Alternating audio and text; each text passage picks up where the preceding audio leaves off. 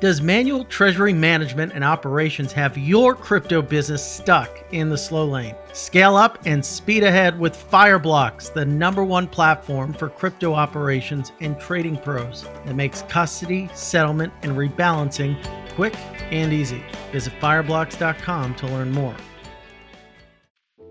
This episode is brought to you by Coinbase Prime, an integrated solution that provides institutional investors with an advanced trading platform, secure custody, and prime services to manage all of their crypto assets in one place. Futuristic companies like Tesla and MicroStrategy have used Coinbase's comprehensive investing platform to execute some of the largest trades in the industry. Learn more by visiting coinbase.com/prime to get started today.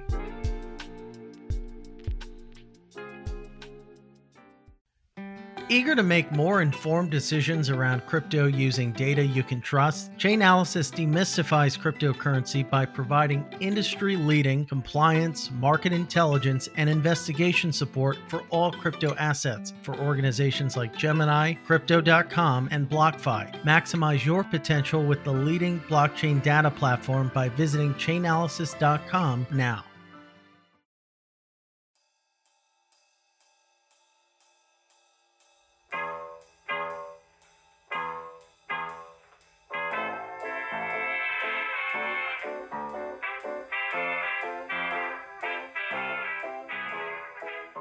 Ladies and gentlemen, welcome to The Scoop. I'm your host, Frank Chaparro, Director of News at The Block. And joining us on the other side of the mic is our good friend. Uh, his name is very phonetic Alok Vasudev, co founder at Standard Crypto. We've been trying to get you on the show for a while. We had your partner on last year, Adam, it's good to have you get your perspective on on what you're seeing in the market. It's an interesting time to be a venture capitalist. You're getting more and more friends out there trying to deploy. It's a very frothy period of the market. What, what's it looking like from your seat? Well, uh, it's great to be here, man. Um, thanks for having me. I can say definitively this is the highlight of my week so far. Yeah, it's a good way to start a Monday. Oh yeah, and again, huge fans of all you do um, increasingly um, your charts, your your articles, must reads, must shares. So um, big big fans of of all of yours. I know the dashboard's amazing. It's like yeah, so good. Source of truth. Yeah, it's a you, amazing job um, with it. But but yeah, um, you know it's a it's a as always never a slow moment in crypto. I think that um, what's always fun about being a venture capitalist in crypto is that you just have such heightened competitive pressures from all sides. Um, and and I think it just forces you to continually reevaluate what should you be doing, um, right? What's your value proposition? Um, what matters? And it's fun. It means that you can never rest easy. Yeah, it's an interesting point. Um, even as a journalist, it takes a lot of there's a lot of con- reconfiguring of what you're covering. When I think about when I started at the block, the types of firms I would write about mostly on the trading side, exchange side. And then that evolved covering more into more on DeFi, decentralized finance. And then the second wave of DeFi, which happened, you know, what do they call DeFi 2.0 the last summer. And then now NFTs and, and even having folks on the show who are DJs or artists or illustrators I imagine as a venture investor, you probably have to go through similar waves of reinvention to make sure you're not missing out on certain trends to invest in from your perspective, and then obviously from my perspective to write about. Oh, constantly. Um, and, and right to some degree, um, that that's part of the fun of being a crypto investor because we're really talking about um, a base layer technology, right, and an enabler that can touch so many different end use cases. And so, to some degree, part of what's really fun about being in the space is that um, you know you, you're just going to expand in your scope or you have the ability to expand in your scope with the technology and right now we're talking about a bunch of really interesting consumer use cases that really weren't weren't ready for for prime time a couple years ago um, and so this evolution from kind of a, a, monetary technology to then a financial services technology to then a broader consumer facing internet technology um, that that's the exciting part um, but but you're right i think i think for us um, the, the good news is that we've always likened ourselves as entrepreneur followers rather than being overly thematic about where things are going and trying to develop um, um, too much um, kind of of a, of a fund specific thesis. And so, um, to some degree, it's we get we we get the privilege to meet people who are trying to do the most wild things with crypto and stretch it into places it's never been before. Um, and then um, we, we kind of get to be seduced into visions of the future that, that then we try and, um, you know, try and enable. So if you were kind of think about how the thesis, even though it sounds like it's kind of like a, a more ambiguous thesis, but how has it evolved since maybe the firm was founded? So I would say that the, the thesis hasn't really evolved. It's that we want to be long-term partners to the entrepreneurs, to the communities, and, and to the projects that are going to be definitional um, and that are that looking back are going to have moved the arc of progress um, on crypto.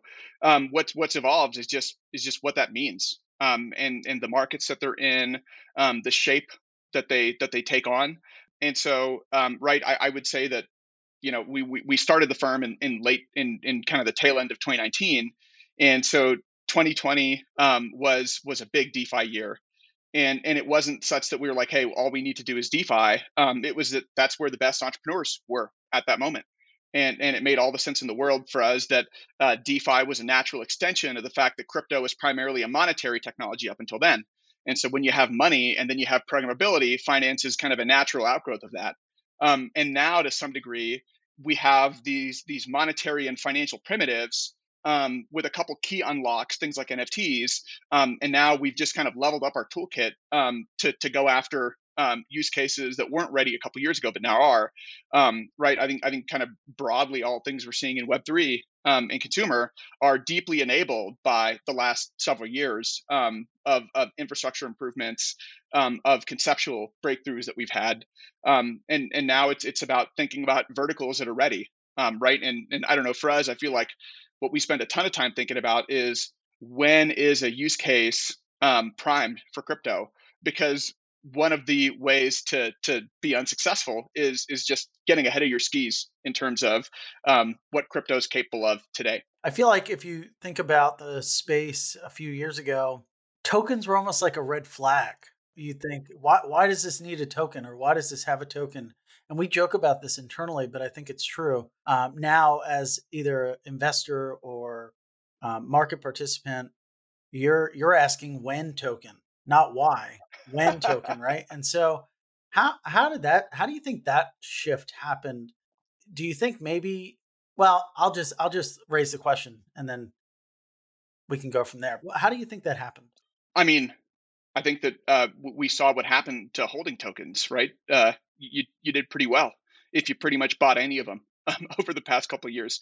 Um, but we've always been huge believers in tokens. Um, I think there's um, one of the founders, uh, Brad Burnham, who founded um, Union Square Ventures and then Placeholder, he had a line that I'll steal, which is that um, we found the native unit for information networks and its tokens. Um, and so, to some degree, um, I've always felt a deep resonance with the idea of a token um, as the means of value capture for a blockchain native protocol or service um, or product. And I think that, look, I think you've had overall shifts in sentiment about whether tokens made sense or not. Um, but but I think that you know uh, well-designed tokens have always been explosive in their potential, um, not just in terms of delivering returns, but also in terms of fostering a really powerful community um, and an engine for um, a bunch of uh, an engine for product market fit and and something that's really attractive. Um, but I don't know. I, I, think that what's exciting to us, they're, they're obviously kind of down the middle um, use cases for tokens um, that make all the sense in the world. Um, and and those are tried and true. Um, and at some point, you're just like, yeah, that's the best business model you can have for this type of product or service. Um, but I think we're also kind of exploring the boundary right now about, hey, are there are there kind of token models that we're trying to create from from uh, kind of net new token models we're trying to create? Um, for example, I think you're increasingly seeing companies that have major parts of what they do centralized um, also contemplating what it means to have a token side by side with that. And I think kind of your default reaction when you hear something like that should be to be pretty skeptical. Um, but at the same time, um, I, th- I, think it's exciting to think about what it would look like to have a company and a, a protocol or a token that actually um, are a check and balance on one another. Um, and so I think I think maybe there will be some sort of hybrid models that are intriguing, um, kind of beyond what we've seen so far, which you know exchange tokens um, examples or things like that, where kind of company it, eh, it, eh, we have a token that's just subordinate to a company. Yeah, the exchange tokens have been interesting, um, especially the degree to which they haven't necessarily captured some of the upside that we see in the private market.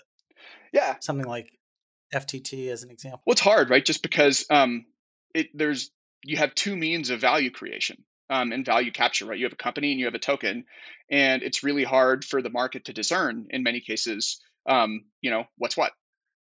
And so that, that therein lies the rub, right? I think when you have a DeFi protocol and um, it's it's a it's a thin protocol where the entirety of it lives on chain, then you can have a contract that's controlled by tokens control the protocol, and then you're done right? There's there's no competing system of record. There's no competing source of value capture that's ongoing. It's that if you own the if, if you know you own the tokens that control the protocol then you control the protocol.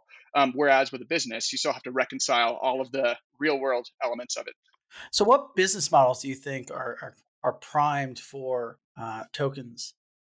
I, I think in general the more you do on chain the more a token is likely to make sense I think that's always kind of one of our heuristics. It's it's the you know if and if you're again if you're a DeFi protocol, um, you live entirely on chain, and so it makes all the sense in the world for a token to be the primary means of of value capture or business model. Um, and then right and, and then we've seen other examples of of tokens that have been really successful, like uh, DYDX, um, where it, it's a it's a company, and there certainly are components to it that are dependent on DYDX the company, but so much of the heavy lifting of the protocol, right? The, the of the backend, the logic, all of that takes place on chain. And so the fact that you have um, really important pieces of your product on chain um, give you a through line for tokens being appropriate. Um, but whereas if you're you're entirely off chain, then it's really hard to to kind of reconcile having a token as your as your business model. I was talking to one project who they're going to end up having three tokens tied to their ecosystem a rewards token. So this is the token you, you sort of receive when you are using the application. You're going to have a governance token. And then for people who are on the platform, they will have their own profiles. Then there'll be a social token as well that they're looking at doing. So that's the first time I've heard of like a three a three prong approach to to tokens. But uh, there's also interesting questions around right the regulatory angle. I don't know if you saw that um, that piece that was penned by JP Morgan's Michael Cembalest, but it caused a bit of a bit of not controversy per se, but a bit of back and forth on Twitter when um I tweeted out he said that Uniswap, Synthetix, and compounds are pseudo equities um, since they provide token holders with claims on future cash flow.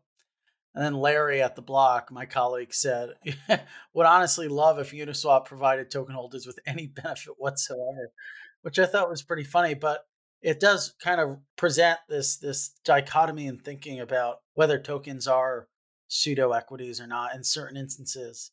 Yeah, it's it's it's a it's a tricky one, um, right? Because to some degree, tokens are they represent ownership or kind of control units, right? In in whatever they govern.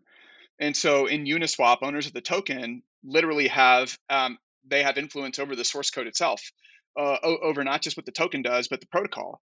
Um, and so to some degree, um, right, and and we have a it, it's a fully um, general purpose substrate that we have, so you can do whatever you want with it.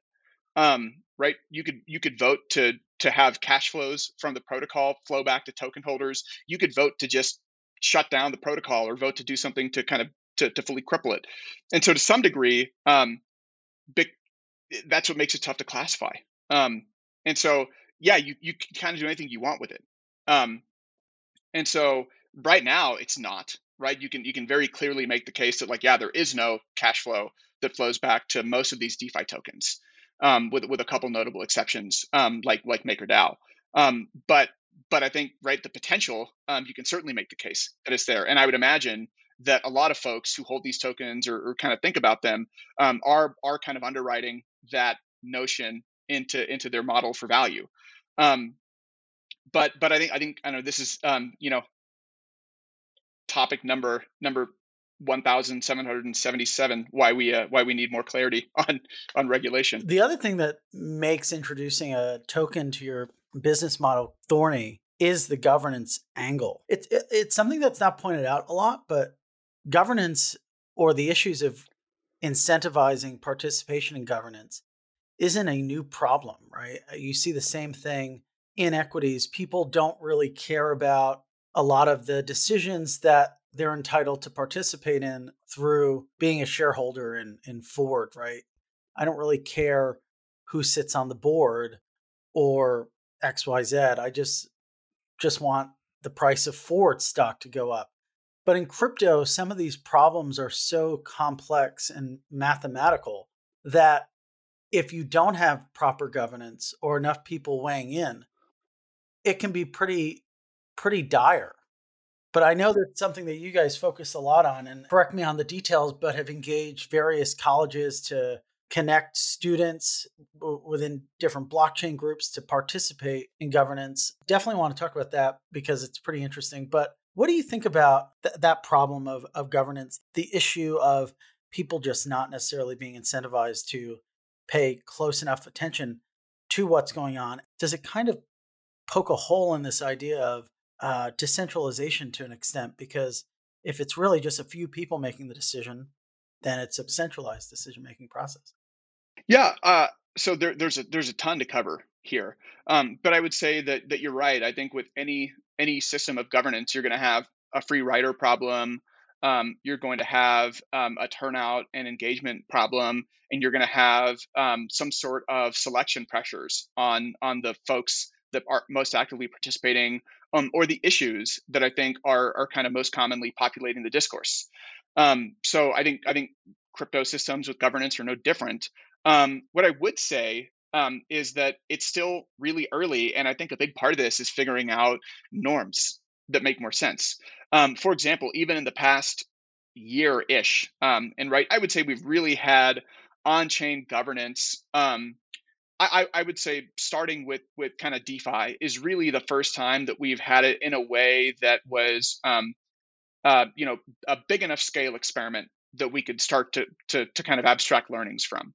Um, but um, for example, already, right, we're, we're, getting a sense for hey, um, we need to balance the role of of this diffuse token holder cloud and and kind of what they and how they can have a say um, with what it means to actually get things done organizationally. Um, like for example, should um, you know should every single thing go all the way through full blown protocol governance, or should we have systems of accountability um, that, that, but where they afford folks perhaps a little bit more autonomy. Um, for example, so one of um, one thing that we talk about is whether DAOs and how they're structured are actually going to evolve to look a little bit more like companies than they have in the past, um, but with radically different accountability structures um, because um, of, of token holder governance. And so, like one one kind of mental model that we're trying out is could token holders to some degree be like the board of directors? Um, where they're the ultimate source of accountability um, for what happens. But then the DAO itself can have these more autonomous subgroups um, that, for example, ask for budget maybe like on a, on a less frequent basis than kind of on a per specific um, line item basis. Um, or right, you can have an engineering team that says, hey, the core developers could actually be like up for contract renewal, so to speak. Um, and and you know the token holders can can decide if they you know if they delivered what they said they would. Um, and so this idea of, of kind of balancing the transaction costs of running every single micro decision through protocol governance um, with this this kind of new form of accountability that we that we need to kind of make sure that we don't lose. Um, so I, I, would say that's something that we're watching right now. Um, and, in fact, um, I think we're seeing this shift um, in in many DAOs in terms of hey, um, we need to kind of really think about um, how we can just get work done effectively and continue to make progress, and and what's the real role of having these token holders as the ultimate form of accountability. I love your roof, by the way, or your oh. ceiling. What's going on there? Is this? I dig it too. Like the wood. Yeah, it's wood paneling, paneling rich yeah, mahogany. Really nice. I I need some more mahogany in my setup. That's that's that's problematic. I don't have enough. When you, th- uh, sorry, um, when you think about um, the difference, or rather the juxtaposition of DAOs and projects with with a token, um, I'm sure many listeners who are maybe coming from a less crypto native perspective might think, okay, when is a DAO a DAO? When is a token project a token project? And when do the twain meet? And and how do they meet? Um, That's a good question. So, uh, I mean, a, a DAO, and, and, this is so a DAO is a pretty first. It, it's a it's a horizontal concept, um, which means that like in, in a DAO is is a term that's kind of analogous to to the term corporation, um, in the sense that it just it just kind of describes a form of organization. Um, but just like you say that you know we we we don't no one invests in the corporation space, um, right? The LLC industry, um, right? It's kind of an enabler for something else. And so, similarly, I think that DAOs are just kind of a new way to kind of coordinate people, capital, resources um, using the blockchain as a system of record for ownership um, and and and things like that. Um, but but that's to say that that you know it, it's it's a way of of of forming resources um, in the pursuit of a of a goal and then that goal, in some cases, is better enabled by a DAO being the form factor by which people have organized in pursuit of. Um, in some cases, um, it's probably hurt by a DAO being the form factor by which people um, coordinated to achieve it. And in some cases, we don't know, and and and that's often where we are right now. Um, is figuring out like where where do we actually get these profound benefits from having this form of organization um, in in support of something. So, for example, protocols are like DeFi protocols, obviously, right? I, I think you're greatly advantaged um, if you have a DAO that is ultimately the steward of that protocol. This also raises an interesting question about the role of venture capitalists in a DAO world. I remember in 2017, and there were like t-shirt t-shirts that said this. Uh, you know, ICOs are going to kill the VCs, and now they're saying the same thing about DAOs do do DAOs uh, benefit from from having um, venture interests on the cap table, even though it's not really a cap table, but involved in the DAO? How can they add value in a in a world where they can just go to, directly to to stakeholders um, or users and and raise money through that mechanism versus convincing you and and your colleagues to write a check? Well, um, it's it's a, it's a good question, and I would say similarly to what happened with with ICOs and, and kind of every other time that that kind of the the depth of venture capital as we know it has been forecasted. Um, I think there's always an element of truth to that, and I think for us it means that like it heightens what you need to offer um, in terms of value, but at the same time, I think what venture is really good at um, are you get highly engaged, long term oriented, well networked, um, well resourced, smart people that are in your corner and are going to be working tirelessly to help succeed.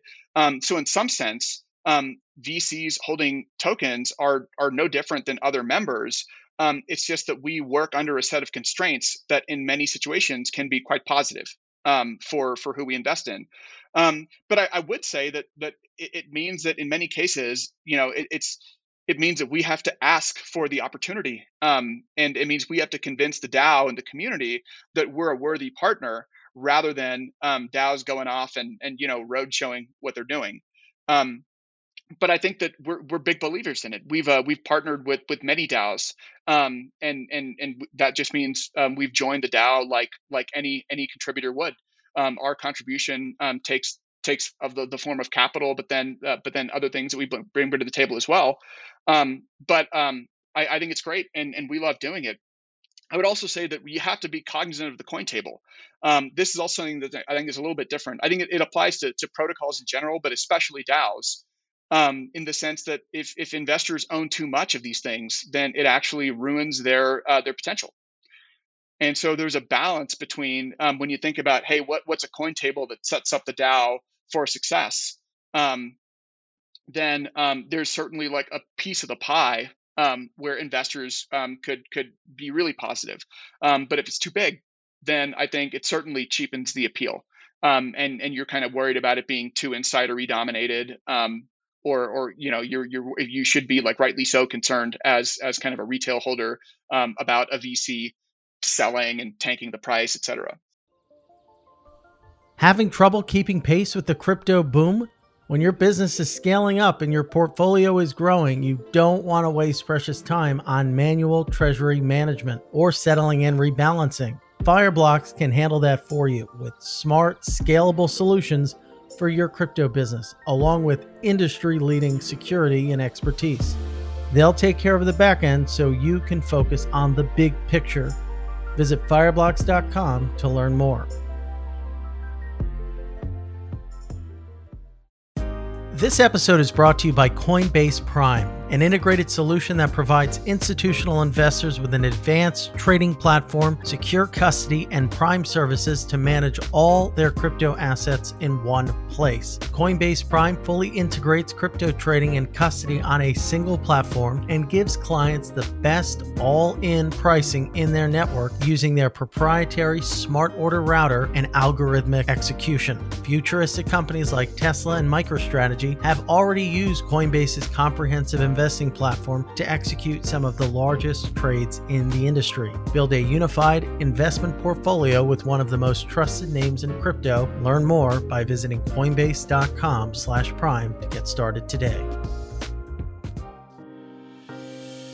Are you eager to make more informed decisions around crypto using data you can trust? Chainalysis is here to help. Chainalysis demystifies cryptocurrency by providing industry leading compliance, market intelligence, and investigation support for all crypto assets for organizations like Gemini, Crypto.com, and BlockFi. Gain unparalleled visibility and maximize your potential with the leading blockchain data platform by visiting chainalysis.com now. From the perspective of a um, investor, is there something? What are, what are the pros and cons of investing in a DAO versus a traditional uh, equity company? Are there some things that you you you like more, like less? Does does the DAO make your job harder, easier? Well, I, I think we we look for situations where um, whatever's being done the product or service or business model is is enhanced by the fact that it's a DAO, or only uniquely possible by virtue of it being um, done by a DAO. Um, right. For example, um, one one category that that we're really fascinated by, um, and that and that we've made um, a few investments in. Um, one one most we we announced it, or it was announced a couple weeks ago, is we partnered with the Squiggle DAO which um, they are um, a, a, DAO that was birthed by members of the um, the Art Blocks project, Chromie Squiggles, their community, and um, they had this really unique kind of immaculate conception story where um, uh, people just decided, hey, what if we created a DAO and contributed our squiggles in, and in exchange got back this this kind of DAO token, and let's see what happens. And then fast forward, um, they amassed this really meaningful treasury of, of squiggles, um, the assets, and they they also uh, have this really terrific community around it. Um, and so um, that's an example that business model, right? NFT collection, adding that that sort of really unique curatorial signal um, onto these assets. That's something that I think DAOs are pretty uniquely suited to. Um, and so in situations like that, it makes a lot of sense. In fact, part of our thesis for it, um, which uh, which um, which which I think is really interesting to think about, is that DAOs in fact actually add value as holders. Um, right, and if you'll bear with me, um, kind of an analogy to art, which is something that we've been um, we've been trying to learn more about. But um, so in the art world, right, provenance um, is everything, right? Who owns a piece of art? Um, really, in many cases, dictates what type of value it takes on, and the path dependence of who holds it and sells it to whom.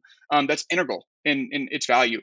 And if you have if you own art in with a financial motive that's very legible, it's really bad for the value of the art, right? No artist wants to um, wants a holder um, that that they know is just trying to flip it or trying to turn it into a profit. Um, and and to the point where even if if you're not a purely financial motivated financially motivated holder but you come from finance you still need to use like shields of obfuscation on top of yourself in order to actually hold art in a way where like you can actually get people to sell to you or in a way where it's not going to destroy your value um, and so like for us it, it was this question is like well like is are, are VC funds um, owning NFTs? Is that the right side of history? Um, in, in the sense that like yeah you can make the argument that once projects have kind of reached critical mass um, and then um, and you know and depending on the on the on the specific assets within the project that people hold maybe it'll be fine um, but you got to wonder like is, is a venture firm owning owning art is that is that the best um, for the art is that best for the community um, and so you think about okay who would add provenance positive provenance value to a to an NFT or a piece of art if they held it. It's clear individuals hold a lot of of kind of positive provenance value. Um, right, great individual collectors. I think that's that's never going to um, not be a thing. Um, and then you say, well, what if what if actually like people that, that need to generate returns holding it? What if that's actually bad? Um, and then you're left with DAOs. Um, and, and, and we think the DAOs are some of the most positive provenance value that you can have because DAOs give uh, a, a, piece of art or a collection of art leverage on community. Um, they have resources and a team that's working to actually increase the cultural relevancy of the project. Um, in Squiggle DAO's case, they're going to be building a bunch of really cool um, products and services um, to really continue to add value to the community of yeah, holders. Let's let's double click on that for a second that because there's a lot. I, I think if I played a recording of you, if I played this recording to you when you were a, I think you what did you you were doing hardcore PhD research at Stanford, and played that back to you about the squiggles and the DAOs, you'd probably be like, "What am I like? Am I in the future uh, addicted to shrooms or something? Like, what is the deal? What am I talking about?" I pinch myself. I can't believe this is real life. I love it so much. It's nuts. But but basically, right? Squiggles are it's it's it's it's an NFT, right? And so they created a DAO that the the community of holders of the squiggles. That's right. Right. Decided to create a DAO, and you're explaining what that DAO will yield these products. But maybe we can just take that and make it a broader question of why do NFT projects, these collections, which are typically started by an artist and maybe like a more biz dev savvy partner. What do they need a DAO for? Why does Squiggles need a DAO? Just might seem very weird for for some listeners. Yeah. Um, it's a great question. I don't even know if I'd use the word need. Um, I, I would say that um, that a DAO forming is very interesting. And I don't think that every project needs a DAO necessarily, but I think certain projects merit DAOs and they attract DAOs and the resources and attention um, that that kind of a DAO requires to become viable. And and then once it's kind of crossed that threshold, then there's a lot of opportunity for the DAO to create value for the project. So um, it's it's not necessarily a need thing. It's more so that this is a um, a really unique occurrence um, as a byproduct of a really unique project that's already struck a chord to this degree. Um, but but to take a step back, I would say that um, NFTs, especially um, and especially of the variety that we're most familiar with today, um, I think really what we're looking for um, is is cultural relevancy. Right, to some degree, it's it's uh, projects that strike a chord um, with with with people and and a community um, I, I, think that's the power in these things. And I think in, in many cases, it has to do with the origin story, um, right? Punks um, being the oldest is, is a, is a, that's an important part of it, of its, of its lore. Um, in other cases, it, it, has to do with, with maybe there's a specific mechanism or even the, or, or even the art just resonates. Um, but I think um, NFTs to some degree are, are more bookmarks for a community rather than they are um, write something in their in their kind of own right that that would be valuable without it. It's a strange concept to unpack because it's not like anything in the analog world per se. But I guess you can think of it as instead of art maybe think of them as as watches right and there is a company behind Rolex right and and they're making these decisions that you know produce future watches um, there's not really a community there, but if we're trying to think about what the future of these NFT collections are, I think many people looking in just see, okay, artists mints a hundred or a thousand, ten thousand JPEGs, and millions of dollars are made. And people make these JPEGs their profile pictures, and they feel some inclination to this community. But then what happens next? What is, for instance, if you look at something like Bored Apes, which is raising at a $5 billion valuation with A16Z involved, that's a that's a lofty valuation. Like that is that is a I mean, the New York Times is $7 billion, right? So what, just as a comparison, I looked up the New York Times the other day for some strange reason. But what guarantees or what justifies rather a valuation like that for what to many people is just a bunch of images. Yeah, I, I would say that um, it's it's a good question, um, but I, I think that really um, folks that are excited about these projects and and kind of thinking about valuing it in in, in these levels, um, I think they view this stuff as as really important um, and culturally relevant, um, almost IP for tomorrow to some extent. Um, right. I think I think to some degree, um, a lot of us, um, ourselves included, um, we're believers in these cultural outgrowths of crypto and Web three are actually going to become mainstream um, and and become some of the most sought after and recognizable imagery and characters and IP that's out there. Um, and and I think and and you can almost take that have that take in contrast to this idea that the old world is now going to kind of NFT all of their stuff um, and so um, I think I, I, remember the first time I was I was kind of stunned that they were actually making an Angry Birds movie.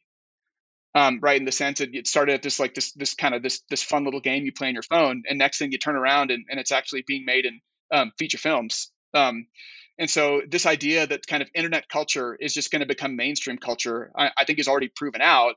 Um, and now I think NFTs are the next chapter in that story. And I think a lot of these assets and lore and stories um, that's come out of, of, of this world, um, I think really has has has incredible potential um, to just become some of the most iconic imagery and IP that we have out there. Yeah. So maybe that five billion dollar valuation is justified. A potential Bored Apes movie. Is it kind of like Star Wars? Like there's obviously value in a franchise of, of something yeah, it could be. I, I think I think it's to some degree it's it's there's a community that's attached to these projects. There's kind of an owner base. There's a capital base. Um, and I think that that's always front and center. Um, but then I, I, think there are probably all sorts of really creative um, ideas for monetization down the road um, that can be there. But you know, it's we, have certainly had we have IPs worth IP worth well into the billions. Um, so it, it's certainly not not entirely um, not entirely unreasonable. There could be a theme park. There could be an uh, yeah, why not? Bored Apes Disney World. why not? Why not? Um, the you can it's called like the Bored Ape like floor price, and it'll just go like up and down and uh, terrifying. Um, but uh, but yeah, and, but but also valuation. You, you, know, these things are more about supply and demand for um, what the founder is willing to part with, yeah. um, than they are about like you know bottoms up valuation um, analysis. So do you have to throw that out the window? Do you have to throw traditional means of evaluating, valuing companies out the window when you're kind of because it, it, seems from the outside looking in that people it, it's almost like you know the housing market right now just to get in you have to way overbid because there's just so many people trying to get the same house and in crypto VC land, uh, it seems to be a similar situation where now the old guard's getting in and new seed funds are springing up every week. And even companies, right, are now trying to get in the game themselves. So does that just mean you have to kind of just pay even if the valuation models say this makes no sense? Yeah, I mean, I, I think that um, there's right like the the supply and demand in the market is is going to um, basically shift median valuations across the board, um, I, I, think it means that as a VC, you just have to um, really be um, deliberate in your beliefs, and and I think that you have to have a point of view on on valuation as it relates to your own portfolio and, and the math that you need in order to to kind of make everything consistent with what you're promising your LPs. Um, but I think at the same time, I think venture has always been a game about um, imagining what could go right. Yeah. And and and I think that that in, in many ways, pearl clutching about valuation has actually been foolish. Um, and and in fact, right, like as an analogy, think about how much pearl clutching there was about layer one valuations in 2018 and 17. Um, but um, you know those that, that that launched, many of those um, actually are um, those were really successful investments for for firms in that era. Um, so I mean, these things always ebb and flow. Um, but but I think that you know it's just a deeply individual story to the firm or to the to the individual investor, right? About like where do you have outsized belief such that you're willing to underwrite something um, that that's kind of higher than than maybe comfortable or your default preference. I think that's a good point. Although I would like to see them come down or at least slow down because it's just really overwhelming as a reporter. There's this one company that's raising at 10 billion that just raised at three or somewhere around three uh, a few months ago. It's like, come on, let's just wait for me to hire some more people before you keep adding to adding to my to do list. It's wild, and, there, and, there's a type of company, right? The there's the the, the picks and shovels company, um, where um, that that is like the they're just a siren song for for kind of generalist VCs, right? Because they don't have to go full full blown native on it, um, but they get to treat crypto like a fast growing vertical, and so um, those are those are candy and uh, to to folks that that that want to put money into the space. So, do you think that's the most overrated segment right now? Where are you concentrating your bets? And probably not picks and shovels. It sounds like anymore, at least. Well, it's, it's all it's all going to work, um, right? Picks and shovels, like these are you're going to have amazing companies um, that do that. Um, it's just a question of picking your spots in terms of um, um, right? Like everyone's got a finite amount of money to deploy, and and you just need to um, figure out where you think you're going to generate the, the, the best returns for your LPs, and and and where do you think you're going to be able to do um, you know the most gratifying work um, as a firm. So um, that's not to say that that that we don't like those businesses. We think they're great. Um, but but you know it's a when you have um, when you're limited to kind of one section of the menu, um, then then you know that that's what leads to a lot of the dynamics that we see there. Whereas we get the whole menu, um, which which means that that we just get to um, to look at more. Um, I don't know. I, I've always been um, one of like the the chief haters of all things um, permission blockchain, enterprise blockchain, this and that. Um, it's kind of an example of this overreach of where we are with the tech. I, I, think that just right like things that, that we do on chain um, and just kind of constraining yourself almost to things that just kind of take place exclusively or mostly on chain. Um, that to me still feels like where we are. So I, I don't think we're ready to, to tokenize houses yet or ready to, to have companies put their supply chains on blockchains. Um, but hey, those are, some people are interested. And so maybe we're going to just look like complete idiots. It's just kind of boring, right? From the perspective of if you're going to, what you're going to do day in and day out, what you're going to look at, just tokenizing things is not is not the most sexy arena of what's happening in this space even though it would be fairly it would be a seismic shift in the landscape of the world but not as interesting as you know web 3 perhaps. Yeah. Well well it'll it'll get there eventually. Um and and and this is something where like um I, I think that we have to keep making crypto native progress um, right? We almost have to keep leaning into the weirdness um, that we get in crypto. And I, I think in many ways, right, it's, it's people who dismiss the space. I think they look at what we do, they look at the memes, they look at the jokes, they look at kind of the bizarre stuff that we're trying, and and they kind of view that stuff as like unproductive or a distraction. Um, but I actually think that um, it's the exact opposite. And we need to keep pressing on these threads and, and keep doing ridiculous things like trying to buy the Constitution and um, you know all the other like zany experiments that our amazing community comes up with. Um, because like only if we kind of keep pushing the boundary on the native side um, will we actually make these deep conceptual breakthroughs that are again um, right you can almost like take it to the bank that like when we actually have businesses using blockchains um, there'll be some like frog pick degenerate that actually kind of like helped harden a mechanism or something like that that ultimately gets adopted by by Cisco or something like that. That's a really good way of looking at it. It's also fun. Most people once they get over the weirdness, uh, I think end up having a lot of fun in the in the space. Oh yeah, like you tell me that like look, we, we started with um, a, a DAO made a credible bid to buy the Constitution.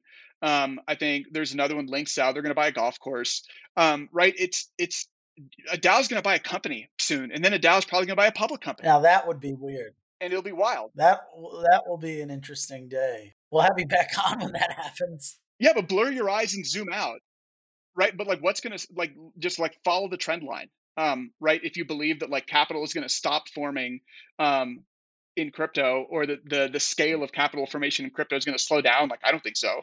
Um, and so just like keep extrapolating forward, and it's going to get really weird a DAO's going to buy a country. Yeah, why not? Uh, that might be that might be tough. Yeah. well, hey, this flew by. I know that um, you've got got a hard stop. I can't wait for this episode to come out. This was this was really interesting. We hit everything: DAOs, NFTs, governance, the VC landscape, memes to an extent. Where can our listeners uh, learn more about what you guys are doing?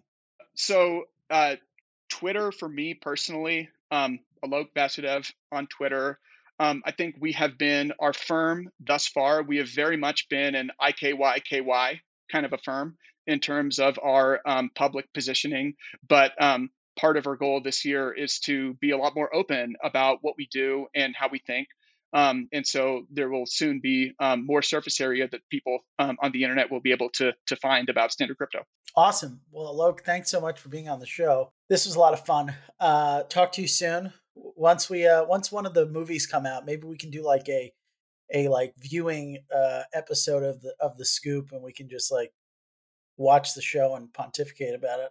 Watch the movie. Yeah yeah, it'll have to be like a Mystery Science Theater 3000 thing where we just we just rip on it from the from the front row. That'll be fun. Well, thanks so much for coming on. Thanks, man. Thanks for having me. The Scoop will be back with you again with another great guest. Have an awesome day, everyone.